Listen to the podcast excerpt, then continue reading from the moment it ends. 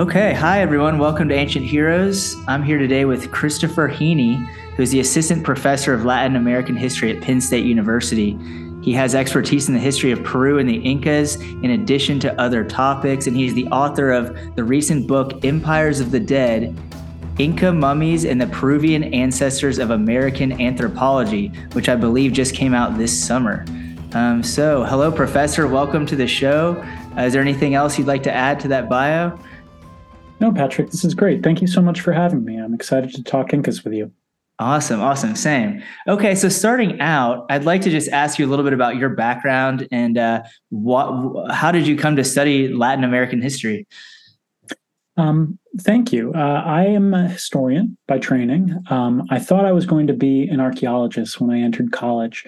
And I thought by being an archaeologist, I would be studying um, what I thought were the ancient civilizations of the Americas, the Incas, um, Aztecs, and Mayas. And for the first part of college, you know, that was the plan. But then I was exposed to the writings of Inca and Andean peoples who survived uh, the Spanish invasion. And I realized that there was a lot I didn't know about that story and how interesting it was that it's not just a story of um, civilizations, as as sometimes European archaeologists call them, civilizations collapsing, mm. but um, survival. And uh, I realized that I was really interested in how Inca and Andean people made sense of their lives after this momentous event and kept going and creating um, new societies and influencing um, human society in a new way. And then, when my senior year of college, um, I was hunting around for a topic to write a senior thesis on.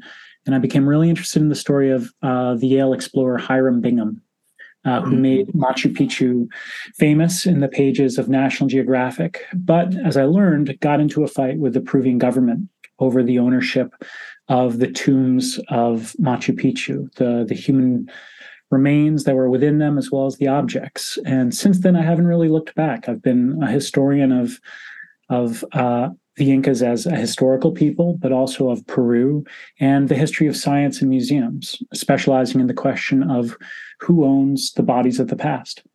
Mm, wow, wow. So this distinction between historian and archaeologist, is that a distinction you're making? And can you elaborate on that a little bit? Yeah, um, that's a good question. I I don't excavate.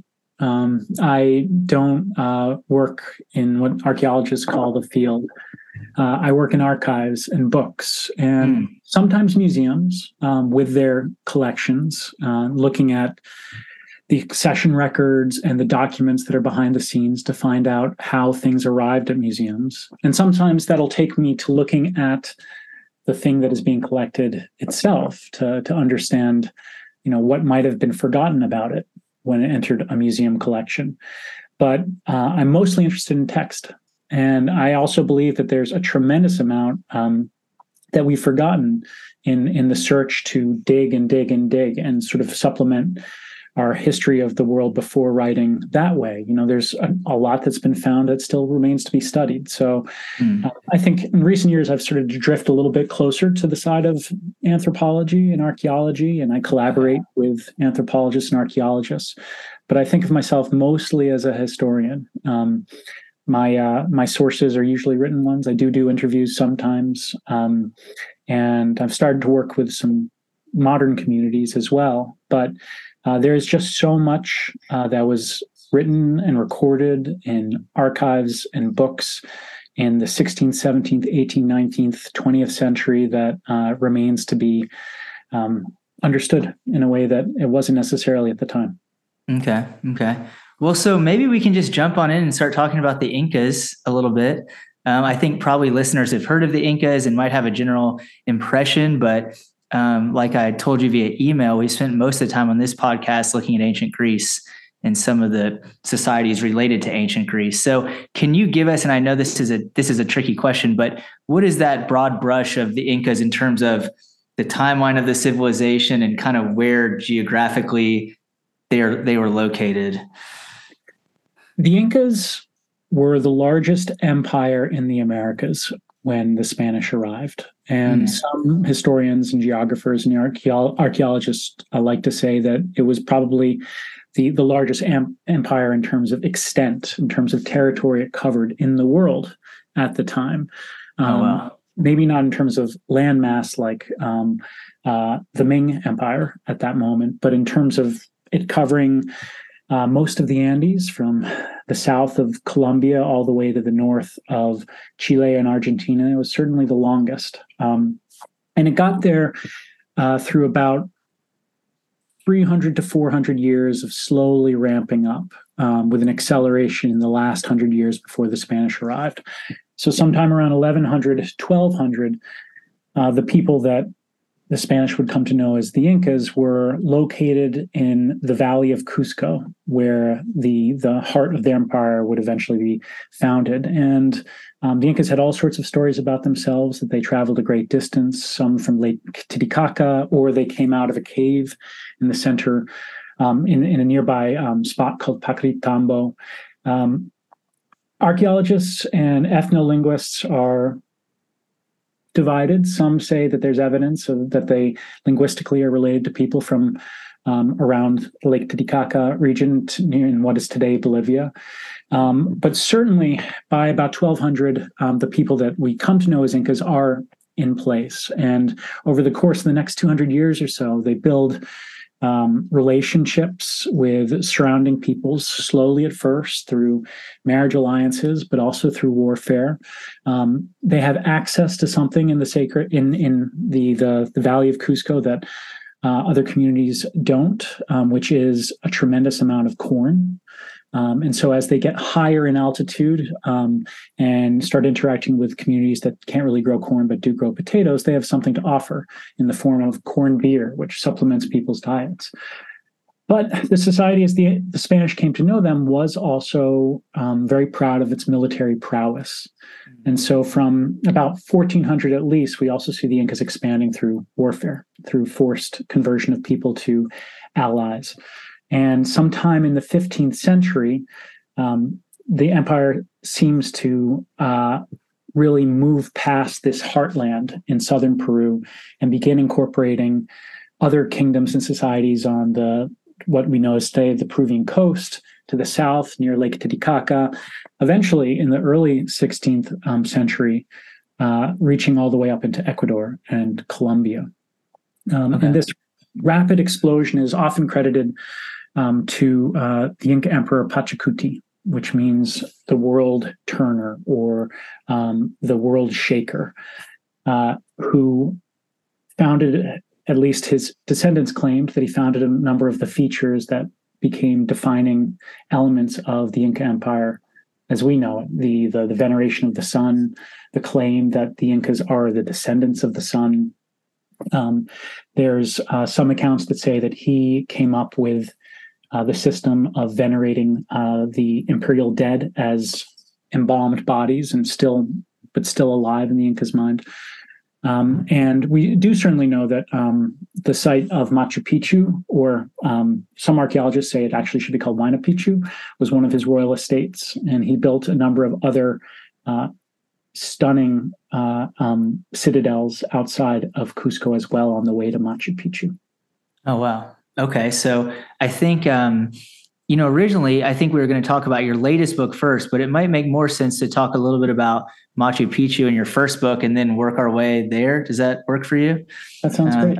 Okay, so Machu Picchu is obviously one of the iconic uh, mm-hmm. sites on Earth, and I'm sure most listeners will have an image of that in their head. Um, can you talk a little bit about? You mentioned Hiram Bingham uh, a few minutes ago, and the later, I guess, discovery of Machu Picchu um, as a ruin. But can you talk a little bit about um, just the significance of Machu Picchu and uh, and kind of what it was like in ancient times, and sort of how this led to your the, the book that you wrote about that? Absolutely. Um, my first book was called Cradle of Gold the story of Hiram Bingham, a real life Indiana Jones, and the search for Machu Picchu. And uh, Machu Picchu came to light in the world outside Peru in 1911 when Bingham came back from his first expedition um, under the auspices of Yale. Uh, and uh, he was taken to um, this incredible site by people who lived in the area, by a man who lived in the, the Urubamba River named Melchor Arteaga. And he led Bingham on July 24th, 1911, up to the Saddleback Ridge between two peaks, Machu Picchu and Huayna Picchu, um, where they met a number of families who were living there the, the Richarte family, the Alvarez family, and the Fuentes family. And one of the young members of the Richarte family, and some people say his name was Pablo or Pablito, led Hiram Bingham into the site itself. And so Machu Picchu wasn't abandoned. Mm. Um, uh, local peoples were living there and farming. They understood it as um, part of their home, although uh, they also respected the people who were interred there, who were buried there, and they saw them as possibly the original owners. Um, and Bingham came away from that experience um, awestruck. Um, he later said that he didn't like the name Machu Picchu, which is um, unfortunate. Uh, but um, he did want to learn more about it. And he uh, came back in 1912 to excavate the site.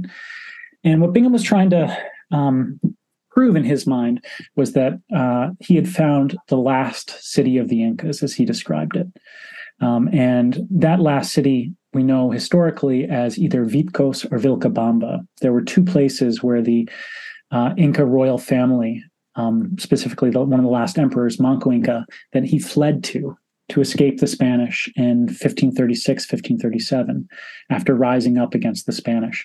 And it was further on into the jungle. And the irony is that Bingham actually did get to those sites in after visiting Machu Picchu in 1911 but they weren't classic imperial sites. They weren't of the type of architecture that he'd come to expect as um, truly uh, impressive imperial architecture, as at Cusco or Ollantaytambo, which is a site between Cusco and Machu Picchu, and then Machu Picchu himself itself.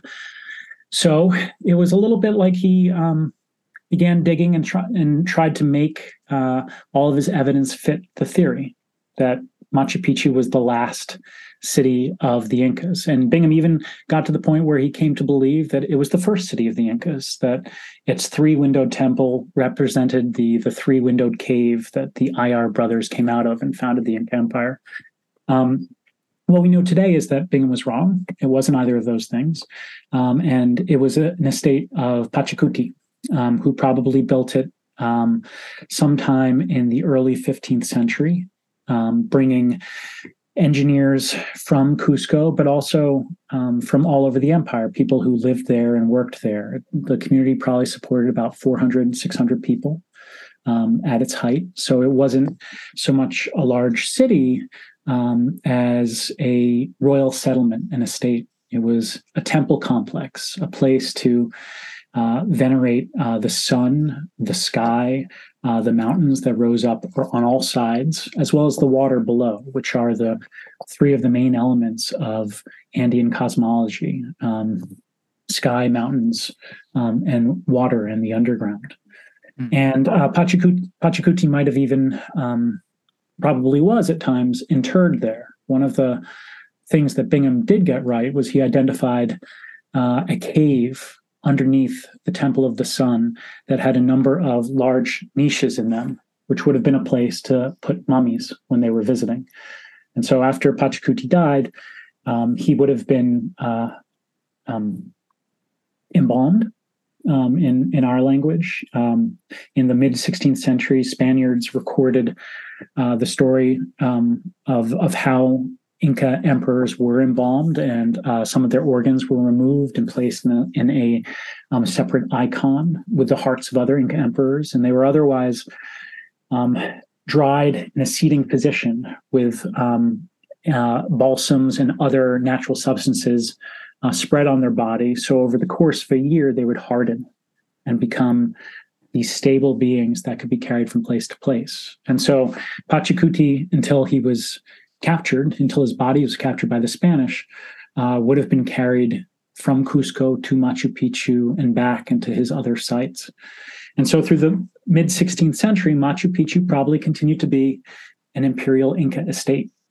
Um, and and one that uh, was maybe um, uh, looted at times. Um, historians and archaeologists are, you know, have some debate about that, but was known to Inca people and continued to be known up until the moment that uh, Bingham visited. That it would have been hard to miss a place that big and impressive um, um, if people were still walking past it uh, every other every other day. Right, right. Well, is so I'm imagining. I mean, with Machu Picchu and talking about the Andes and this kind of thing, was the the Incan Empire one that was very mountainous? I mean, did they have other settlements in the mountains or near the mountains? And how did, I guess, how did the mountain range play into their um, civilization?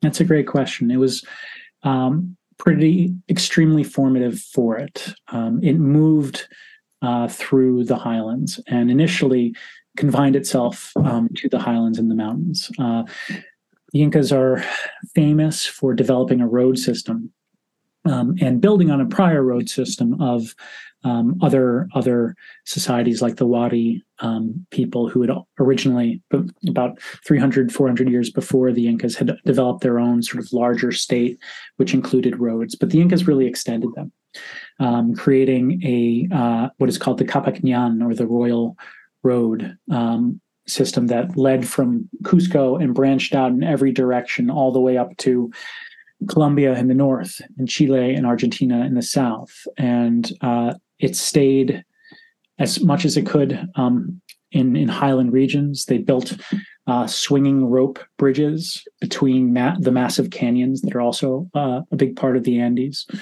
And um, as it reached its sort of like imperial apex in like the 15th and early 16th century, by then it had also included lowlands, a little bit down towards the jungle, although they were held off by a number of um, of independent groups who lived there, as well as on the Peruvian coast, um, which was a, a, major agricultural zone in Peru. It was a lot. It's a lot of desert.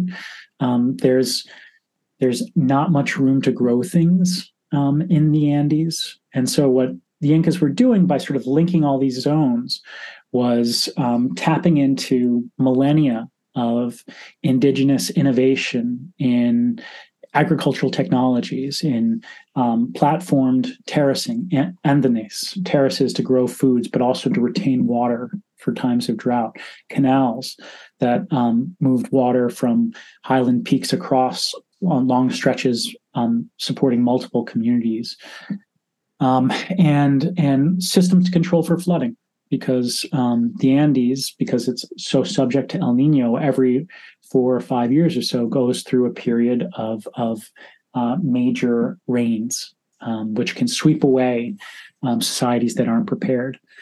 And um, there's you know, the Incas get talked about um, and have been debated, particularly in the 19th and 20th century, as you know, does do they count as an early version of um, uh, socialism or communitarian um, ideologies or even communism? Some people pick them up as early uh, model communists, um, and you know that's kind of a dead end argument because when you start talking about that, you're really just arguing about the 19th and 20th century.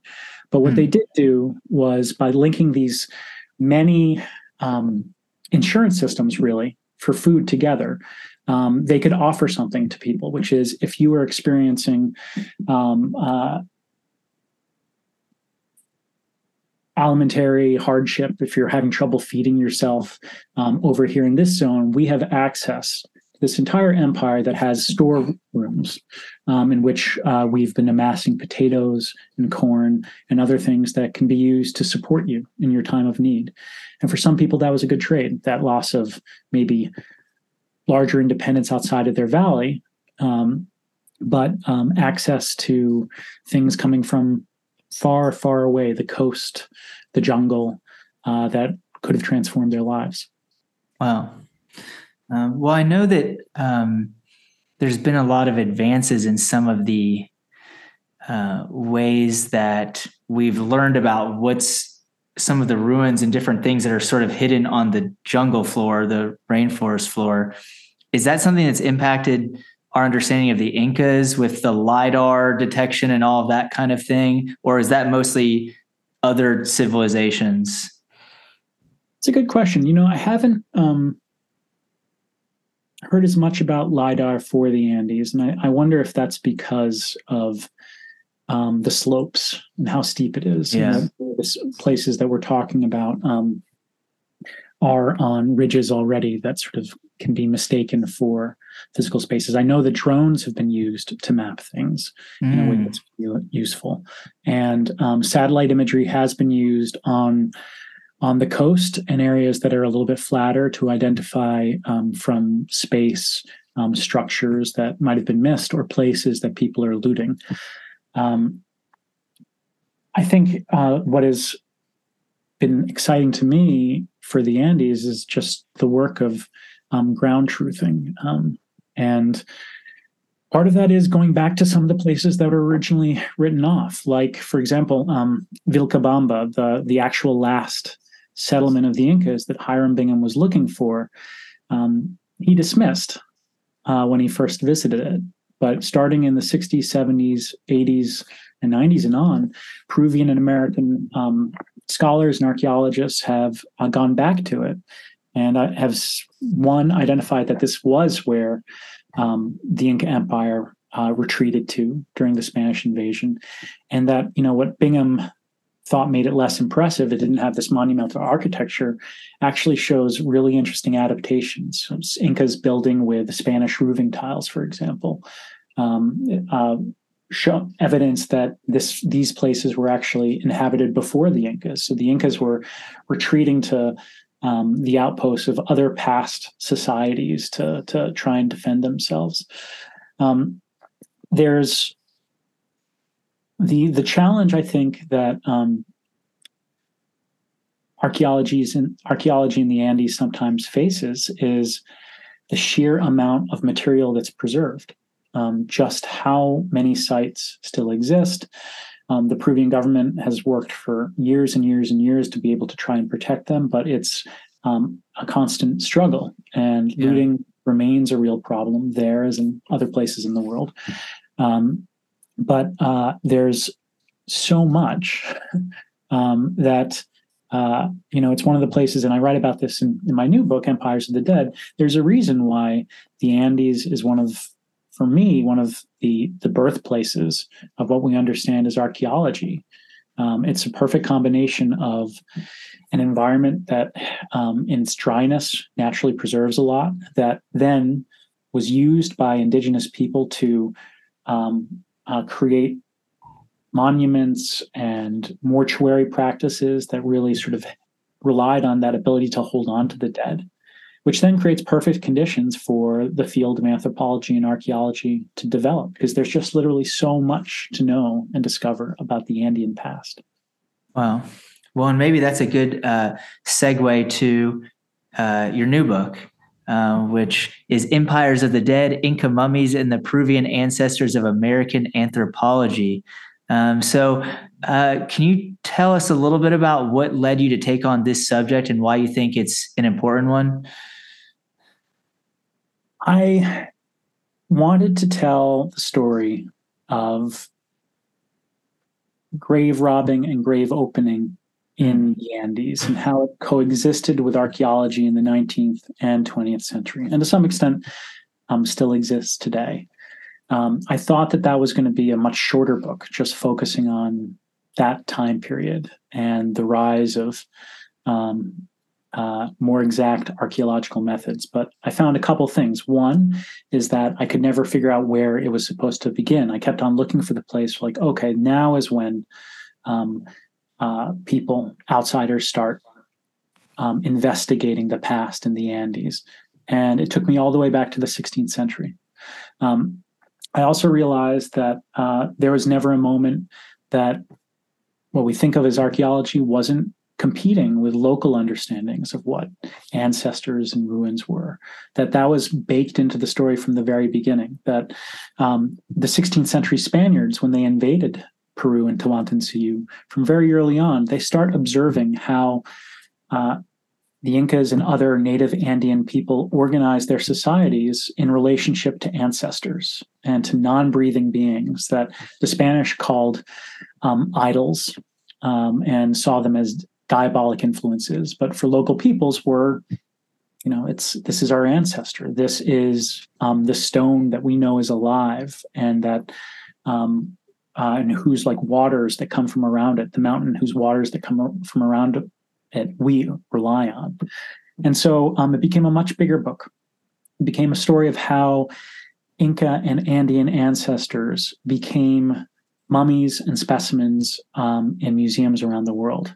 And when I say like an ancestor becoming a mummy, what I what I mean by that is, um, I think by you know the criteria of archaeology, uh, the Incas and Andean peoples before the Spanish arrived were mummifying their dead. They were mm. intentionally preserving them to have longer relationships to them.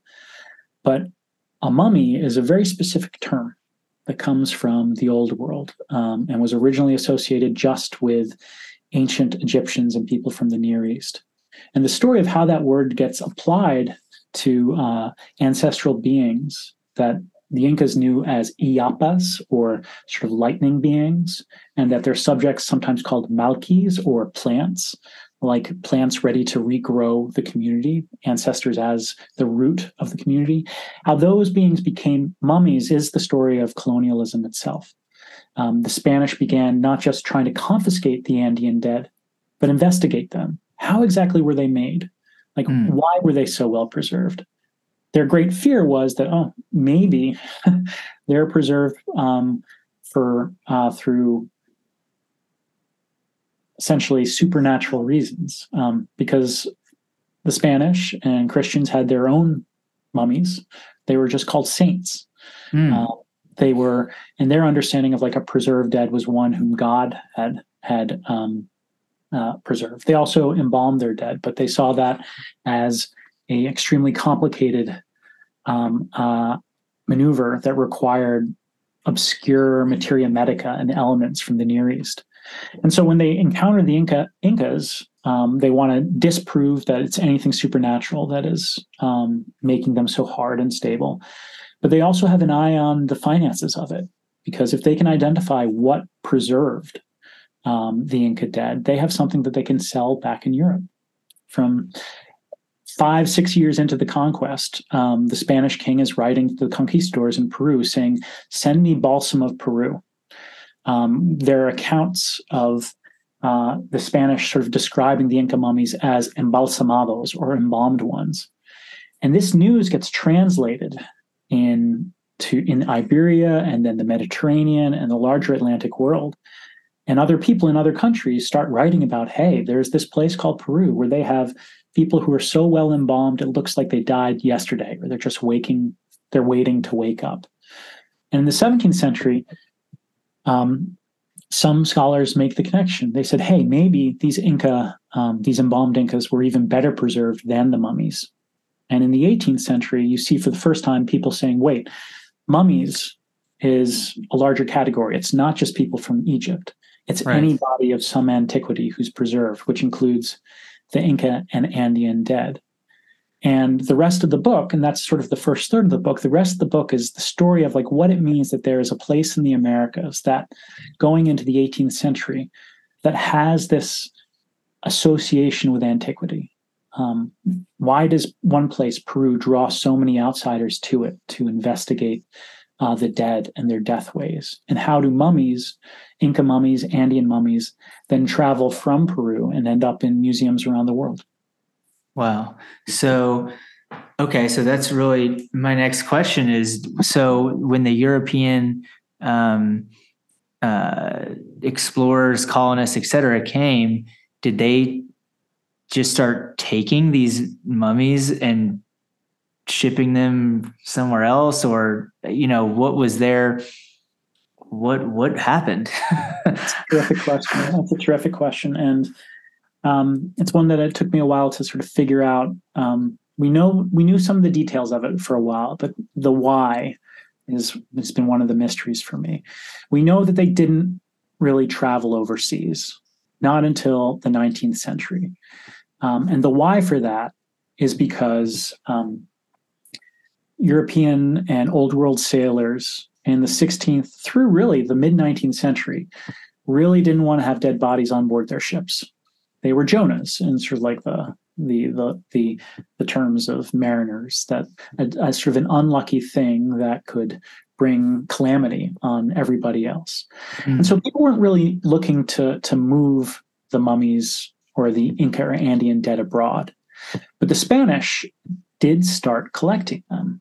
Um, at first, uh, they were really just interested, the conquistadors were just interested in the gold and silver that were um, draped across some of the Inca mummies, or the, the, the wealth that was interred with the many other societies that existed in the Andes before the Incas, because um, uh, human habitation in the Americas is at least 14 to 16,000 years old. And in the Andes, there are millennia of people beforehand who were also interring their dead.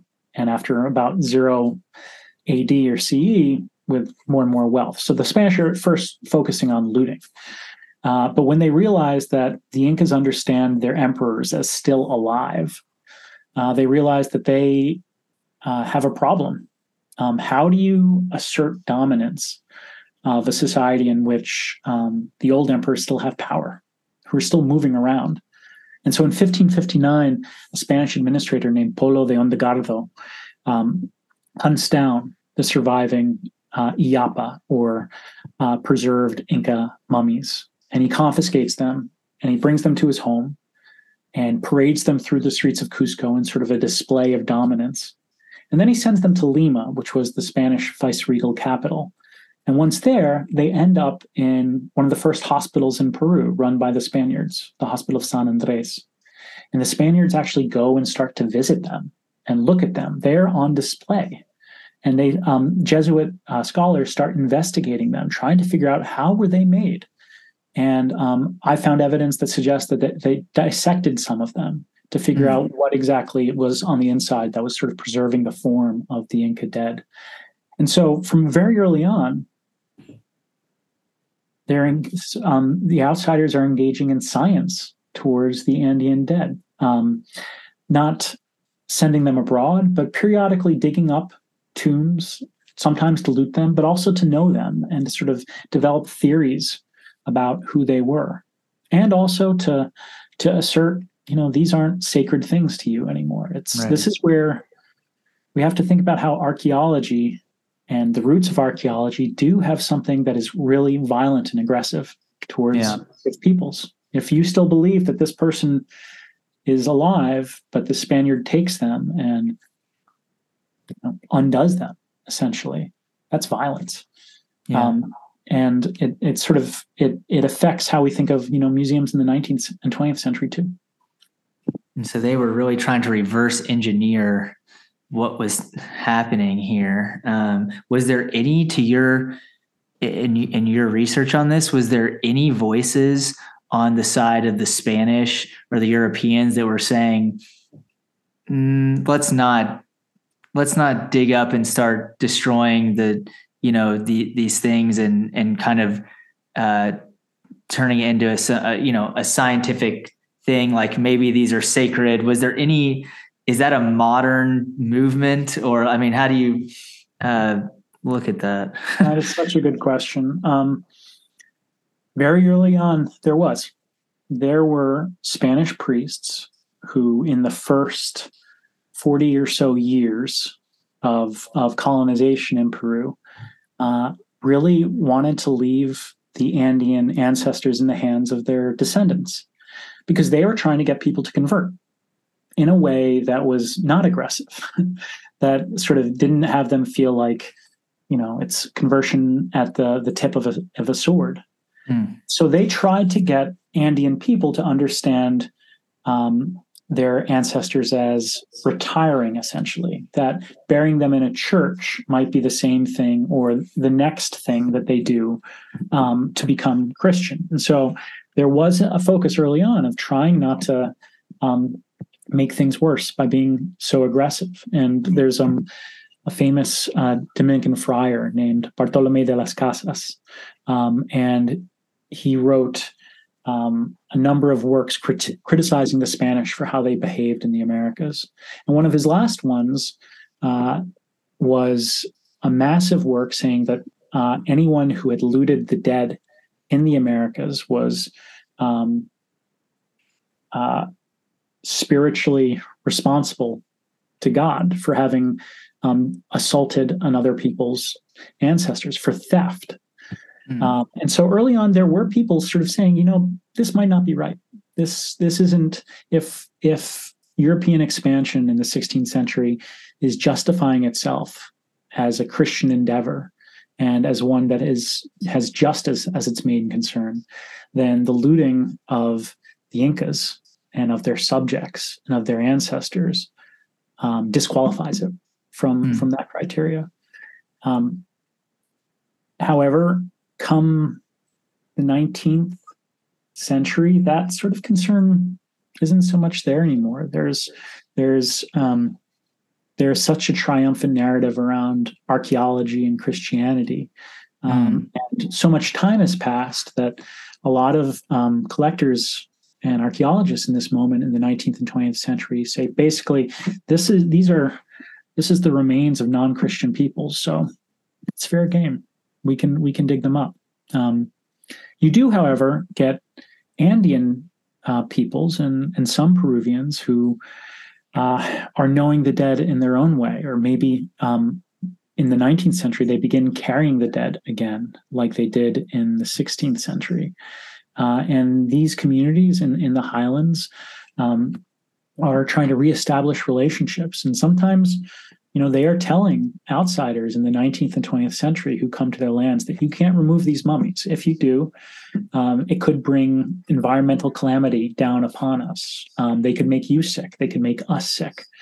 Uh, and one of the really shocking and intense things to read about is, you know, these 19th and 20th century outsiders, collectors hearing this and just doing it anyway, sneaking out with mummies under cover of night um, forcing local peoples to dig up the dead um, uh, for them, use relying on the Peruvian government to make local peoples dig up people that you know they might not call them ancestors anymore, but they say these are our Inca brothers. Um, and so my book ends up being um, a real attempt to sort of come to terms with what that means for the museums that contain these mummies. Um, there's one way to think of them as um, time travelers that helps us reach back in time and understand humanity in an earlier era. Um, but if we also understand them as still maybe alive on some level, and I know that might be a kind of stretch for some of your listeners, um, it also makes this a little bit of a horror story too. Yeah. Um, and uh, there's a reason why um, some Andean peoples are trying to get mummies back from museums. Sometimes it's to put them in their own museums and have sort of like access to this fount of culture, but also sometimes tourism. Um, but it's also in recognition that there's been a loss um, in removing so many ancestors from from the countryside. Um, but you know, it's I grew up as perhaps you did, going to these museums um, and and having these encounters with other peoples and um, being opened up to the past because of it. And I, I, don't think anyone in in Peru would say that um, that Peru's presence in museums abroad should vanish. Uh, the Peruvian government has worked really hard to have its culture and history recognized as as being as of as important as the Romans, the Greeks, any other society in the world. Um, mm. But there's a, there should be a way to do it that sort of recognizes that it's come at a cost. Okay, I'm reminded of um, I was getting I haven't watched it yet the new Indiana Jones movie, but the famous quote "This belongs in a museum" or, or whatever, and um, you know it's a I, I have been looking into this lately, and I was going to do a separate episode um, just based on some of the controversies around the museums and the British Museum and the Parthenon marbles, et cetera. Um, and it's just had me thinking. I've been listening to kind of both sides, so to speak, and hearing all the arguments and things.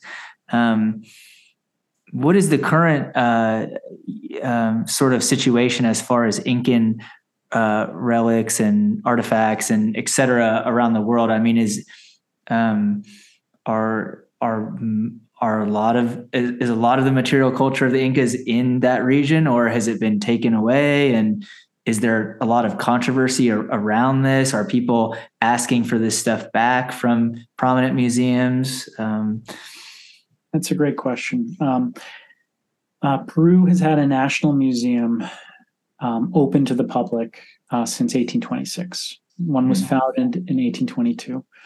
Um, uh, opened in 1826, which is you know 20 years before the Smithsonian opened in the United States.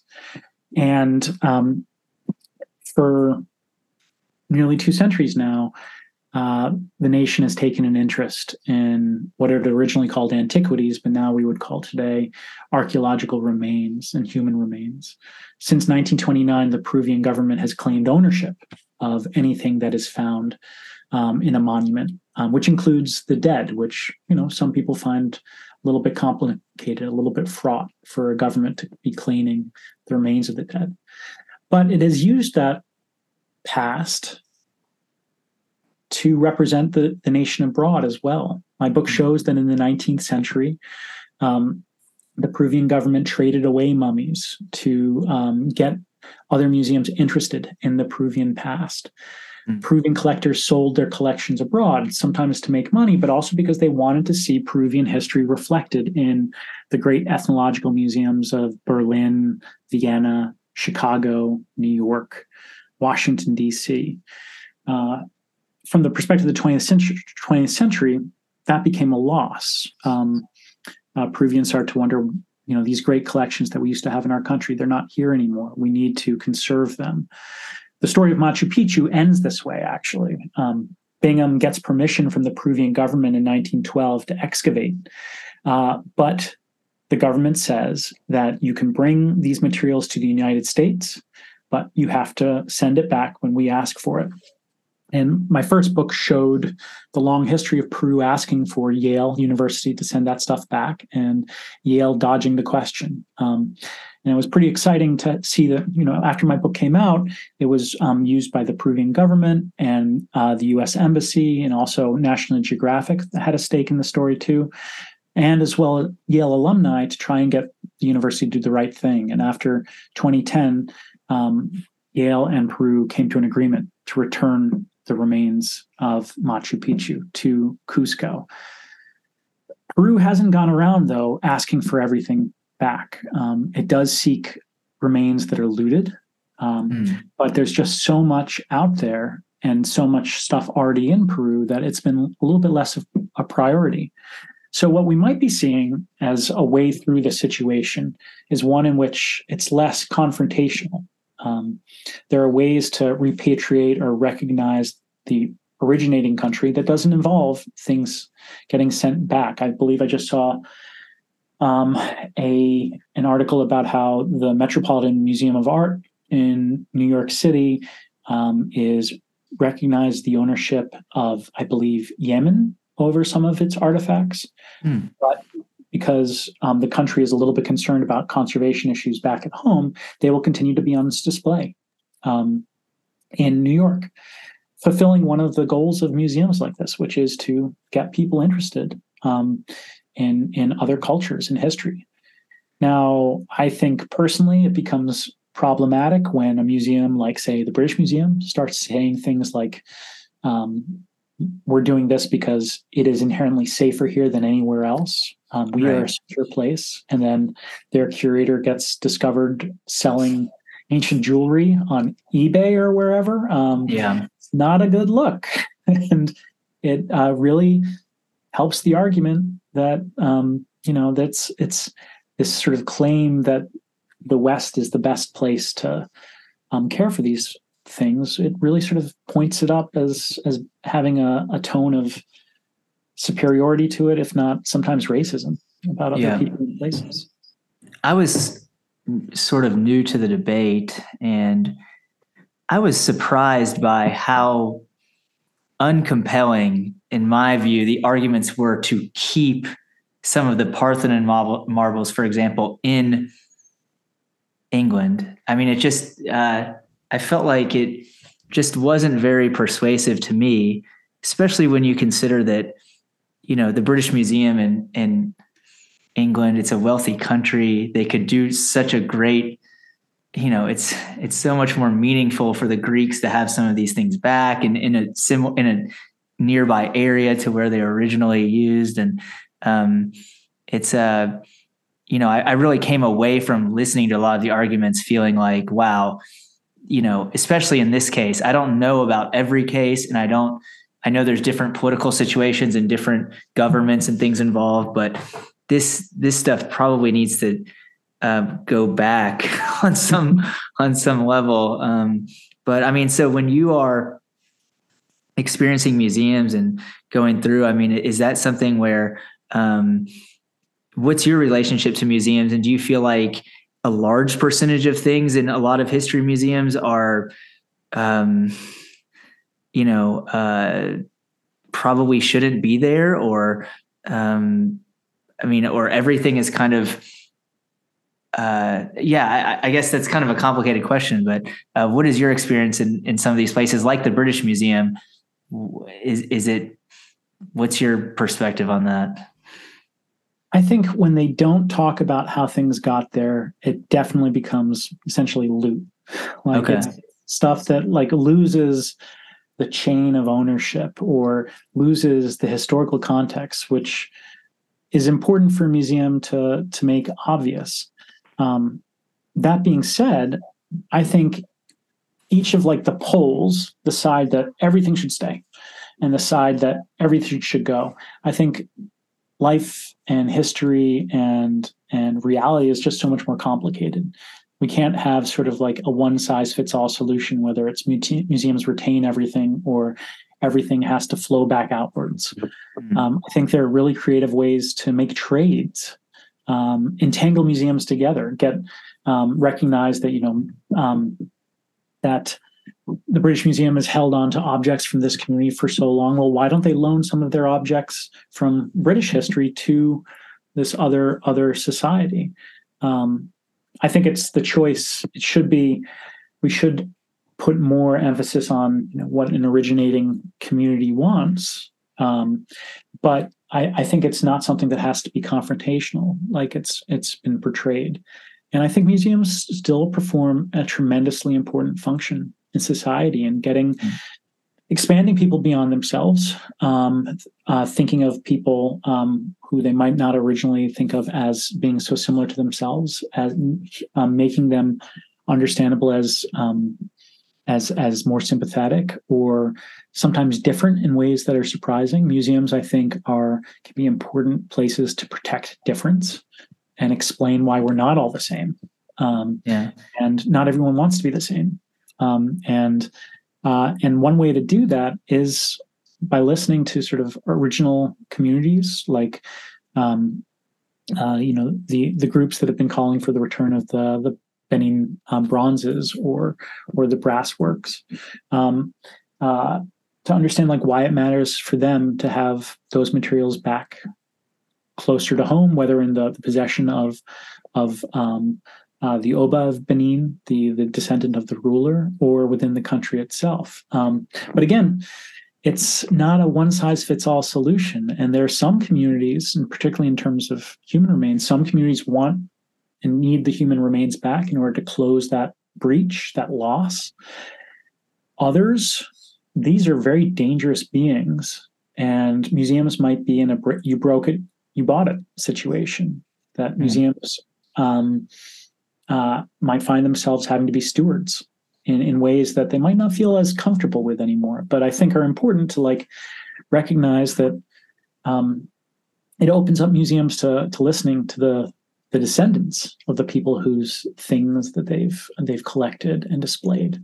And that i think is you know that for me is the way forward. It's going to continue to get more tangled um, uh, before it gets more clear. And some some situations we might see returns but in others I, I think we need to get creative and recognize how a museum in peru and a museum in the united states are related to each other and um, that the Museum of the United States might have a responsibility to reach out and say, hey, what do you think we should do?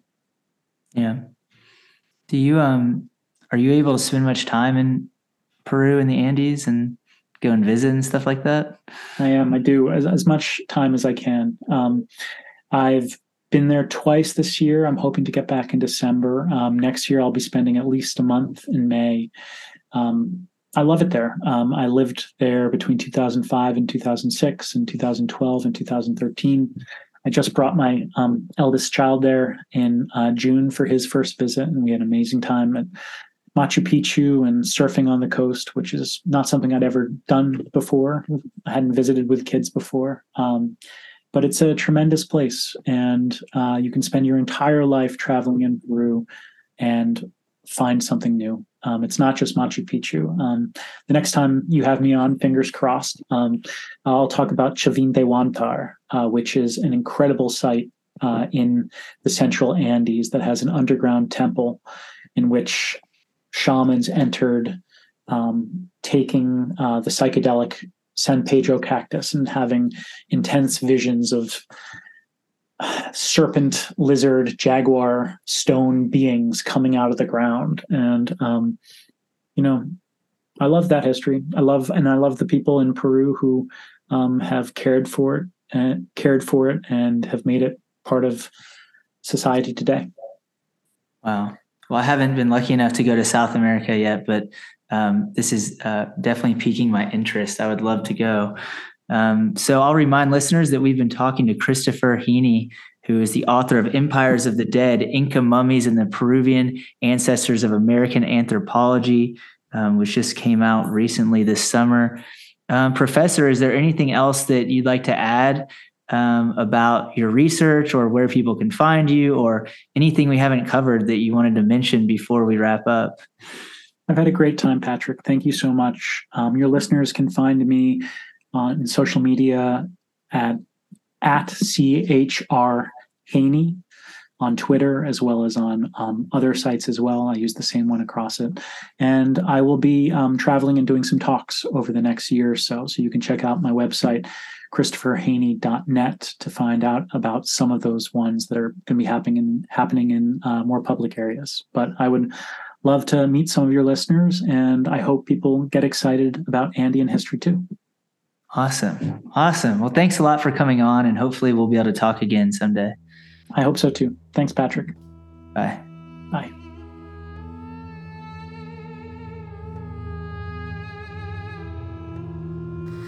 Thank you to Derek Feischer for composing the music used in this episode. If you like the show, please consider leaving us a review on iTunes or your podcast app. Thanks for listening.